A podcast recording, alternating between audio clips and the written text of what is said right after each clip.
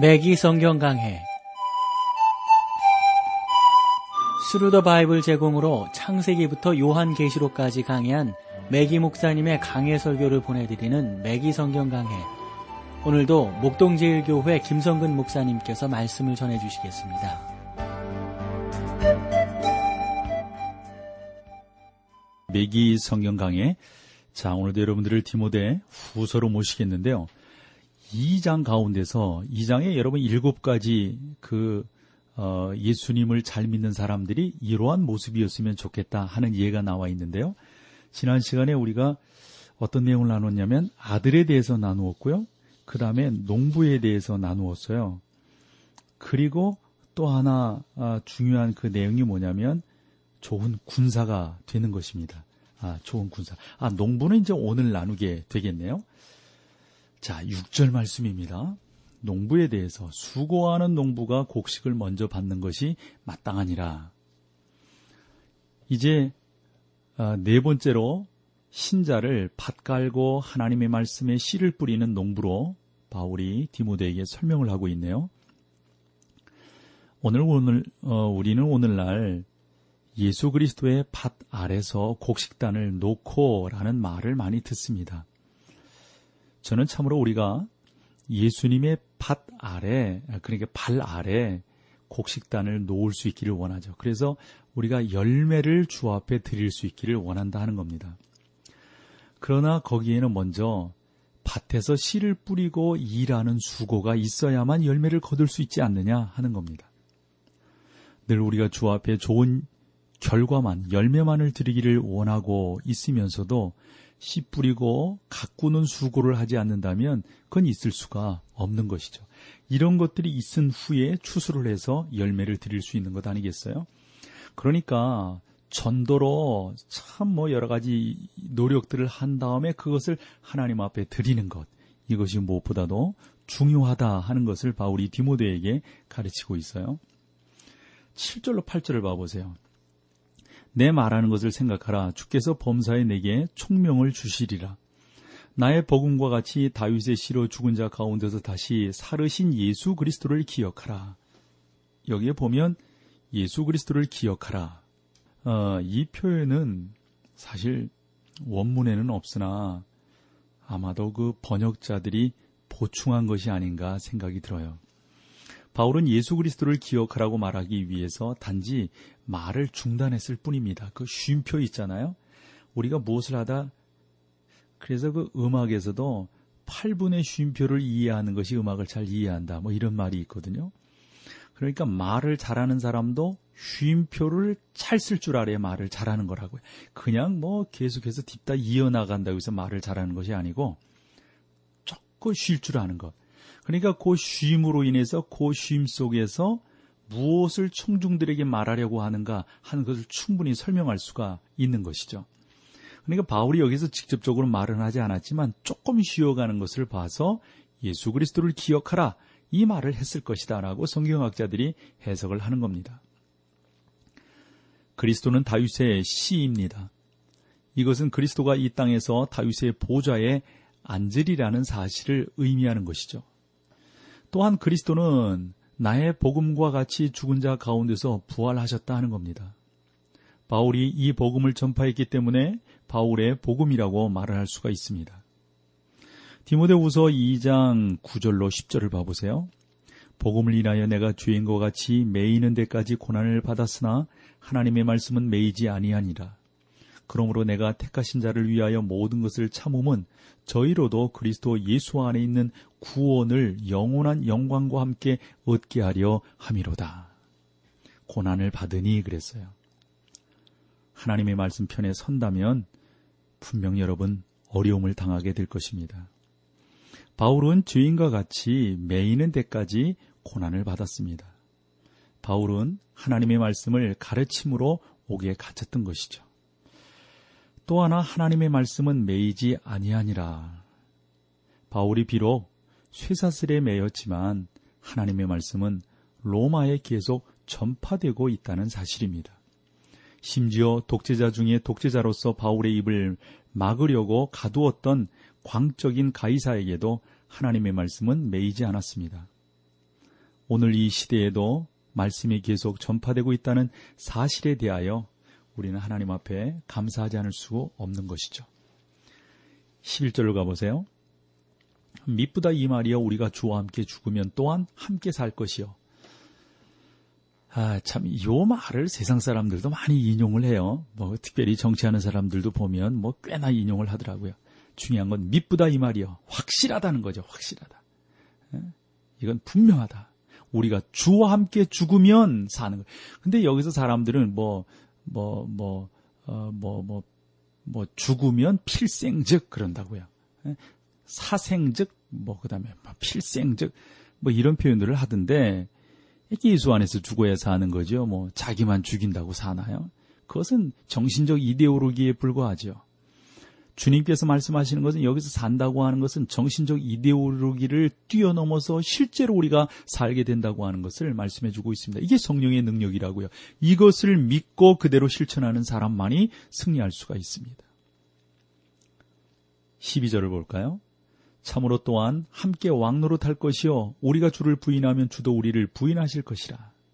참으면 또한 함께 왕노릇할 것이요 개인적으로 저는 모든 신자들이 주님과 함께 왕노릇 하리라고 믿습니다. 저는 이 구절이 주님을 위하여 고난당한 사람들에게만 해당된다고 믿습니다. 내가 하늘나라에서 사도 바울과 동등한 위치에 선다면 당황할 것입니다. 왜냐하면 저는 사도 바울처럼 고난을 당하지 않았기 때문입니다. 저는 끊임없이 사도 바울과 나란히 있는 것을 죄송스럽게 생각할 겁니다. 저는요, 이 구절이 그리스도를 위하여 참으로 고난당한 그리스도인을 가리킨다고 저는 믿습니다. 바울 당시 로마 세계에는 얼마나 많은 순교자들이 있었는지요. 폭스에 따르면 500만 정도의 순교자가 있지 않았느냐 이런 표현들을 한다고요. 왜냐하면 그들이 그리스도를 부인하지 않았기 때문입니다. 우리나라 일제를 봐도 그렇고 일제시대 때를 그리고 6.25 때를 보더라도 얼마나 많은 순교자들이 있었는지 몰라요. 여러분 그러한 순교자와 우리가 똑같은 반열에 쓴다면 잘 몰라요. 실제는 잘 몰라요. 그러나 지금 우리의 이성과 우리의 감성과 우리의 모든 어? 이 오감을 다 동원해서 생각해 본다 한들 그렇게 되진 않을 것 같아요. 그러나 하늘나라에서는 잘 모릅니다. 제 신앙은 그래요. 그저 이 땅에서 우리가 깨닫고 알 뿐입니다. 어? 알 뿐이에요. 우리가 어떻게 하나님의 그 모든 것을 다 알겠어요? 유한한 자가 시간과 공간의 제한을 받고 있는 자가 어찌 무한한 세계를 알겠어요? 영혼의 세계를 알겠어요? 우리가 그것이 하나님과 하나님의 말씀 속에서 있다고 하니까 그렇다고 하니까 그저 있는 줄로 믿는 것이지 우리가 이해하고 믿는 것은 아니란 말이죠. 제 말이 좀 어떠세요, 여러분? 저는 분명히 그래요. 예? 아니 그 주님의 그 놀라운 그러한 그 사명을 갖고 말이죠. 그, 그, 그, 그, 그 핍박받고 그냥 순교하고 이런 분들과 아유, 아유, 저는 감히 그렇게 되지 않으리라고 생각을 해요. 그러나 여러분 모른단 말이에요. 몰라요. 우리가 주를 부인하면 주도 우리를 부인하실 것이요. 이것은 매우 강한 표현입니다. 그러나 이 말씀은 바울이 행함이 없는 믿음은 죽은 믿음이라는 신념을 가졌다는 사실을 잘 보여주고 있는 것입니다. 많은 사람들이 바울 서신과 야고보 사도의 서신이 충돌한다고 하는데 천만의 말씀. 바울은 믿음 쪽을 강조했을 뿐이고 그 믿음 있는 자는 이와 같은 행함이 있어야 된다라고 하는 행함을 강조한 것은 야고보란 말이죠. 둘 다 마찬가지. 어찌 믿음이 없는 사람이 행함이 있겠어요? 어찌 행함이 없는 행함이 있는 사람을 믿음이 없다고 할 수가 있겠어요? 알다시피 바울과 야고보의 교훈은 서로 모순이 없습니다. 야고보는 믿음의 행함을 말했고 바울은 진정한 믿음은 반드시 행위가 따르리라고 말을 했습니다. 칼빈도 그랬거든요. 오직 믿음으로 구원받지만 구원받은 사람은 믿음의 행위가 따라야 된다. 2장 13절로 가볼까요? 우리는 미쁨이 없을지라도 주는 일양 미쁘시니 자기를 부인하실 수 없으시리라. 하나님은 자기를 부인할 수 없다 하는 겁니다. 이것이 주님께서 당시 종교 지도자들을 신란하게 책망하셨던 이유입니다. 주님이 그들을 외식하는 자들이라고 부르신 것은 그들의 정체를 숨기고 가장했기 때문입니다. 그리스도께서 거짓된 자들을 용납하신다면 사실상 주님 자신을 부인하는 셈입니다. 왜냐하면 주님은 미쁘신 분이기 때문에 그렇습니다. 그러므로 우리는 진실해야 되는 것이죠. 여기서 우리 찬송 함께 하고요. 계속해서 아, 말씀을 나눠가도록 하겠습니다.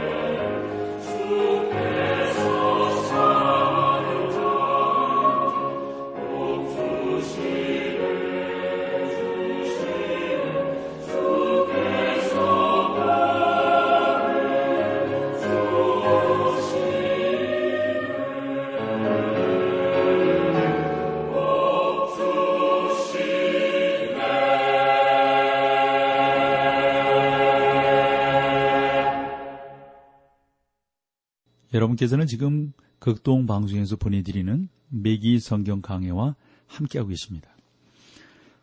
아, 2장 14절로 가볼게요. 너는 저희로 이 일을 기억하게 하여 말다툼을 하지 말라고 하나님 앞에서 엄히 명하라. 이는 유익이 하나도 없고 도리어 듣는 자들을 망하게 함이니라. 여러분 여기서 말다툼을 하지 말고 그랬는데 논쟁한다 하는 사실이거든요. 참 그런 것 같아요. 논쟁해 하면 여러분 늘 실패를 하더라고요. 기독교는 논쟁의 대상이 아닙니다. 우리는 그저 믿음으로 나아가야 되고 순종으로 나아가야 되지 옳으냐 그러냐 흑백을 논하는 그러한 자리가 되어서는 안 된단 말이죠. 그렇다고 해서 기독교가 진리를 논하는 그러한 변증과 험증이 없느냐 그렇지는 않다고요. 둘 다를 갖추고 있습니다. 하나님의 백성은 본질상 선함이 있어야 되는 거죠. 그러면서 우리는 논쟁, 즉 공허한 말이나 철학 그리고 사소한 차이에 매달려 가지고 콩이니 파치니 뭐 이게 옳으니 그게 옳으니 그러지 말자 하는 겁니다. 메기 목사님의 그 예를 하나 들어본다면 하나님의 성회에 속한 목사님 한 분이 어, 당신의 그 사역에 감사한다는 편지를 보내왔다는 거예요. 왜냐하면 우리가 비록 모든 일에 어, 견해야 견해가 일치하지는 않지만 그들의 열심과 교훈을 추천했기 때문이에요. 목사님이 아마 방송 사역을 통해서 그런 말씀을 하셨던 것 같아요. 저는 어떤 문제에 관한 그의 견해를 알지 못하고요. 그 목사님도 나의 견해를 알지 못했다는 것이죠. 우리가 하늘나라에 가면 모든 문제에 대하여 아마 분명한 답이 있을 것이라고 생각을 했다는 겁니다. 그래서 저는 이 메기 목사님의 예를 들면서 이렇게 말씀을 드리고 싶어요.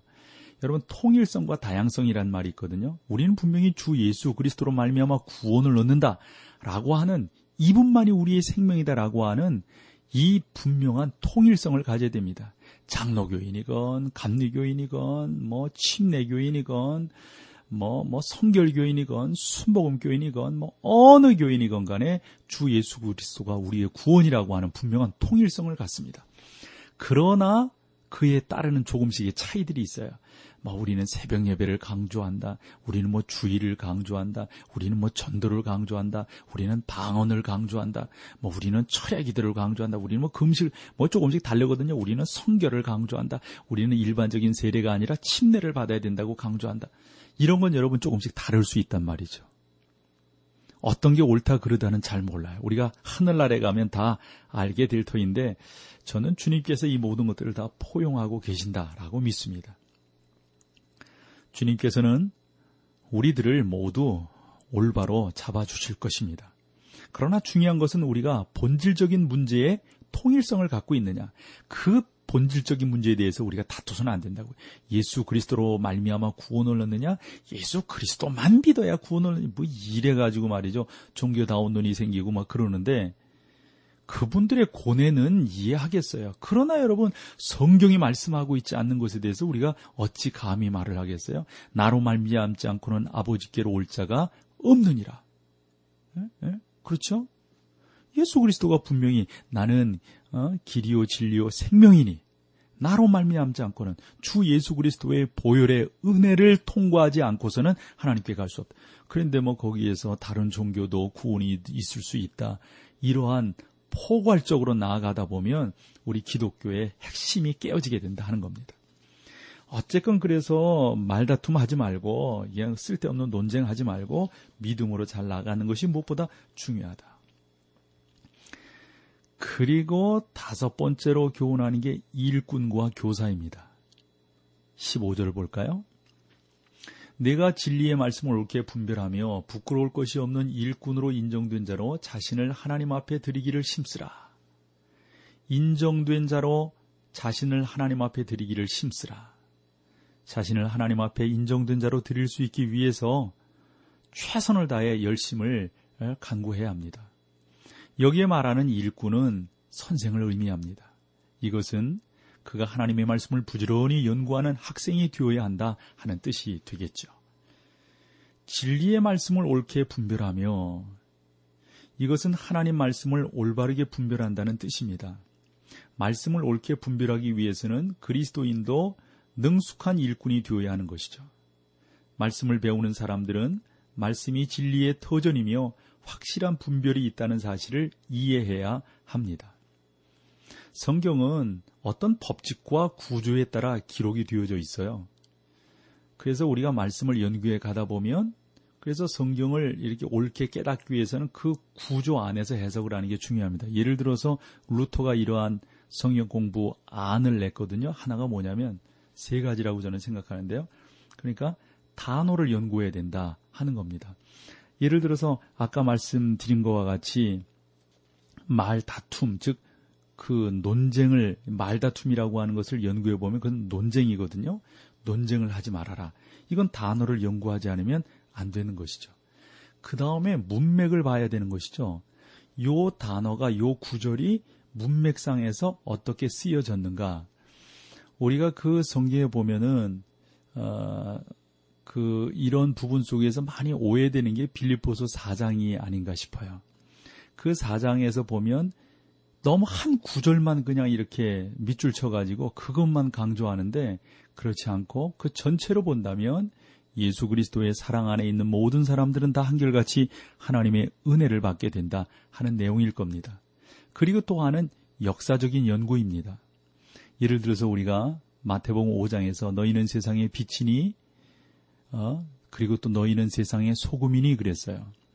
빛과 소금이 된다고 하는 것, 그 당시 사람들에게 어떻게 쓰여졌는가, 어떠한 어, 감을 갖고 쓰여졌는가. 특별히 소금은 여러분 우리나라의 소금 생산과 이스라엘의 소금 생산은 다르거든요. 거기는 광산에서 채굴 하듯이 이렇게 채굴 했다고요. 저도 그 사해바다 근처를 가보니까 소금이 있는데 먹을 수 있는 소금과 먹지 못하는 소금이 있어요. 먹을 수 없는 소금. 거기에는 뭐 불순물들이 막 섞여 있으니까 그냥 길에다 버렸단 말이에요. 또 버리는 것도 그냥 길에다 버리는 것도 버리는 거지만 그 지붕 위 같은 거 이스라엘은 뜨거운 나라니까 이 위를 지붕을 이렇게 하는데 지금과 같은 이런 뭐 단열재 이런 게 없었던 시절이잖아요. 그래서 흙을 덮었다고요. 그런데 그 흙이 막 날리고 하니까 거기다가 소금을 뿌렸어요. 그 소금은 맛을 잃은 소금을 뿌렸던 겁니다. 이해하기 쉬운 것으로 제 나름대로 해석을 해본다면 여러분 테니스장 있잖아요. 테니스장 그것을 잘 가꾸기 위해서 소금을 뿌리는 것을 보게 됩니다. 그러면 점토질이 잘 생기고 바람에 그 흙이 일어나지 않는 것을 볼 수가 있는 것이죠. 그런 문화권에서 보는 게 중요합니다.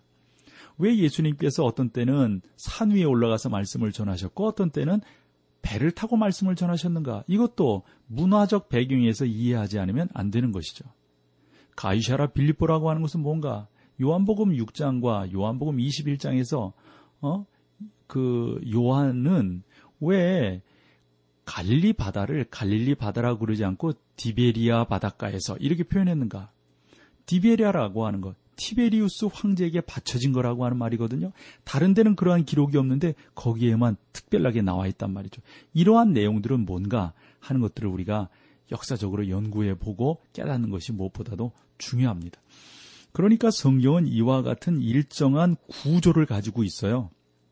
이러한 구조 속에서 성경을 하나하나 풀어갈 때 곁길로 빠지지 아니하고 감정에 치우치지 아니한 성경 해석을 할 수 있단 말이죠. 이런 나름대로의 어떤 방식들, 툴이 없이 그저 그냥 내키는 대로 뭐 우리 뭐 흔히 계시받는다고 그러잖아요. 이 이름은 위험하다고요. 어렵다고요. 하나님의 말씀을 말씀을 옳게 분별하기 위해서는 이러한 어떤 법칙들이 무엇보다도 필요합니다. 어, 요컨대 3천년 이렇게 그 기간 동안에 쓰여진 성경 말씀이 여러분 어떻게 보면 지루하기 그지없고 이스라엘의 역사인 것만 같고 이게 참 힘들기 그지없다고요. 이러한 성경 말씀을 어떻게 일목요연하게 구속사적 성경 해석법으로 보게 될 것인가?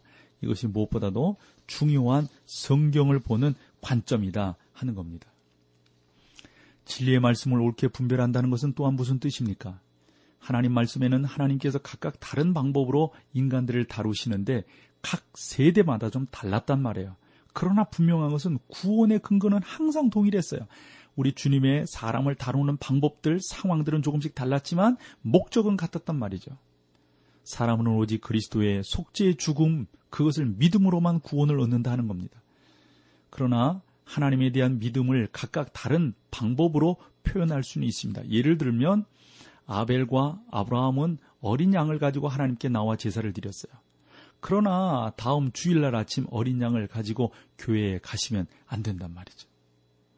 우리는 양으로 하나님 앞에 나아가는 게 아니라 한 마리의 양이 되신 예수 그리스도를 믿음으로 하나님 앞에 나아가는 겁니다. 하나님의 자녀는 하나님의 말씀을 연구해야 합니다. 제가 사역을 위하여 어, 그 나름대로 이러한 것들을 쭉 공부하면서 보면 성경 말씀을 열심히 연구하고 그 말씀대로 살아가는 그러한 성도들이 늘 주 예수 안에서 승리하게 되는 것을 깨닫게 됩니다. 매기 성경 강해 지금까지 Through the Bible 제공으로 창세기부터 요한계시록까지 강해한 매기 목사님의 강해 설교를 목동제일교회 김성근 목사님께서 전해주셨습니다. 이 시간 방송 들으시고 청취 소감을 보내주신 분께는 나침반 출판사에서 신앙서적을 보내드립니다. 청취 소감을 남겨주실 분들은 극동방송 홈페이지에 매기 성경 강해로 들어오셔서 사연을 남겨주시거나 문자로 참여하실 분들은 한 통에 50원의 유료 문자 샵 1069, 샵 1069번으로 보내주시기 바랍니다. 매기 성경 강해 오늘 순서를 마칩니다.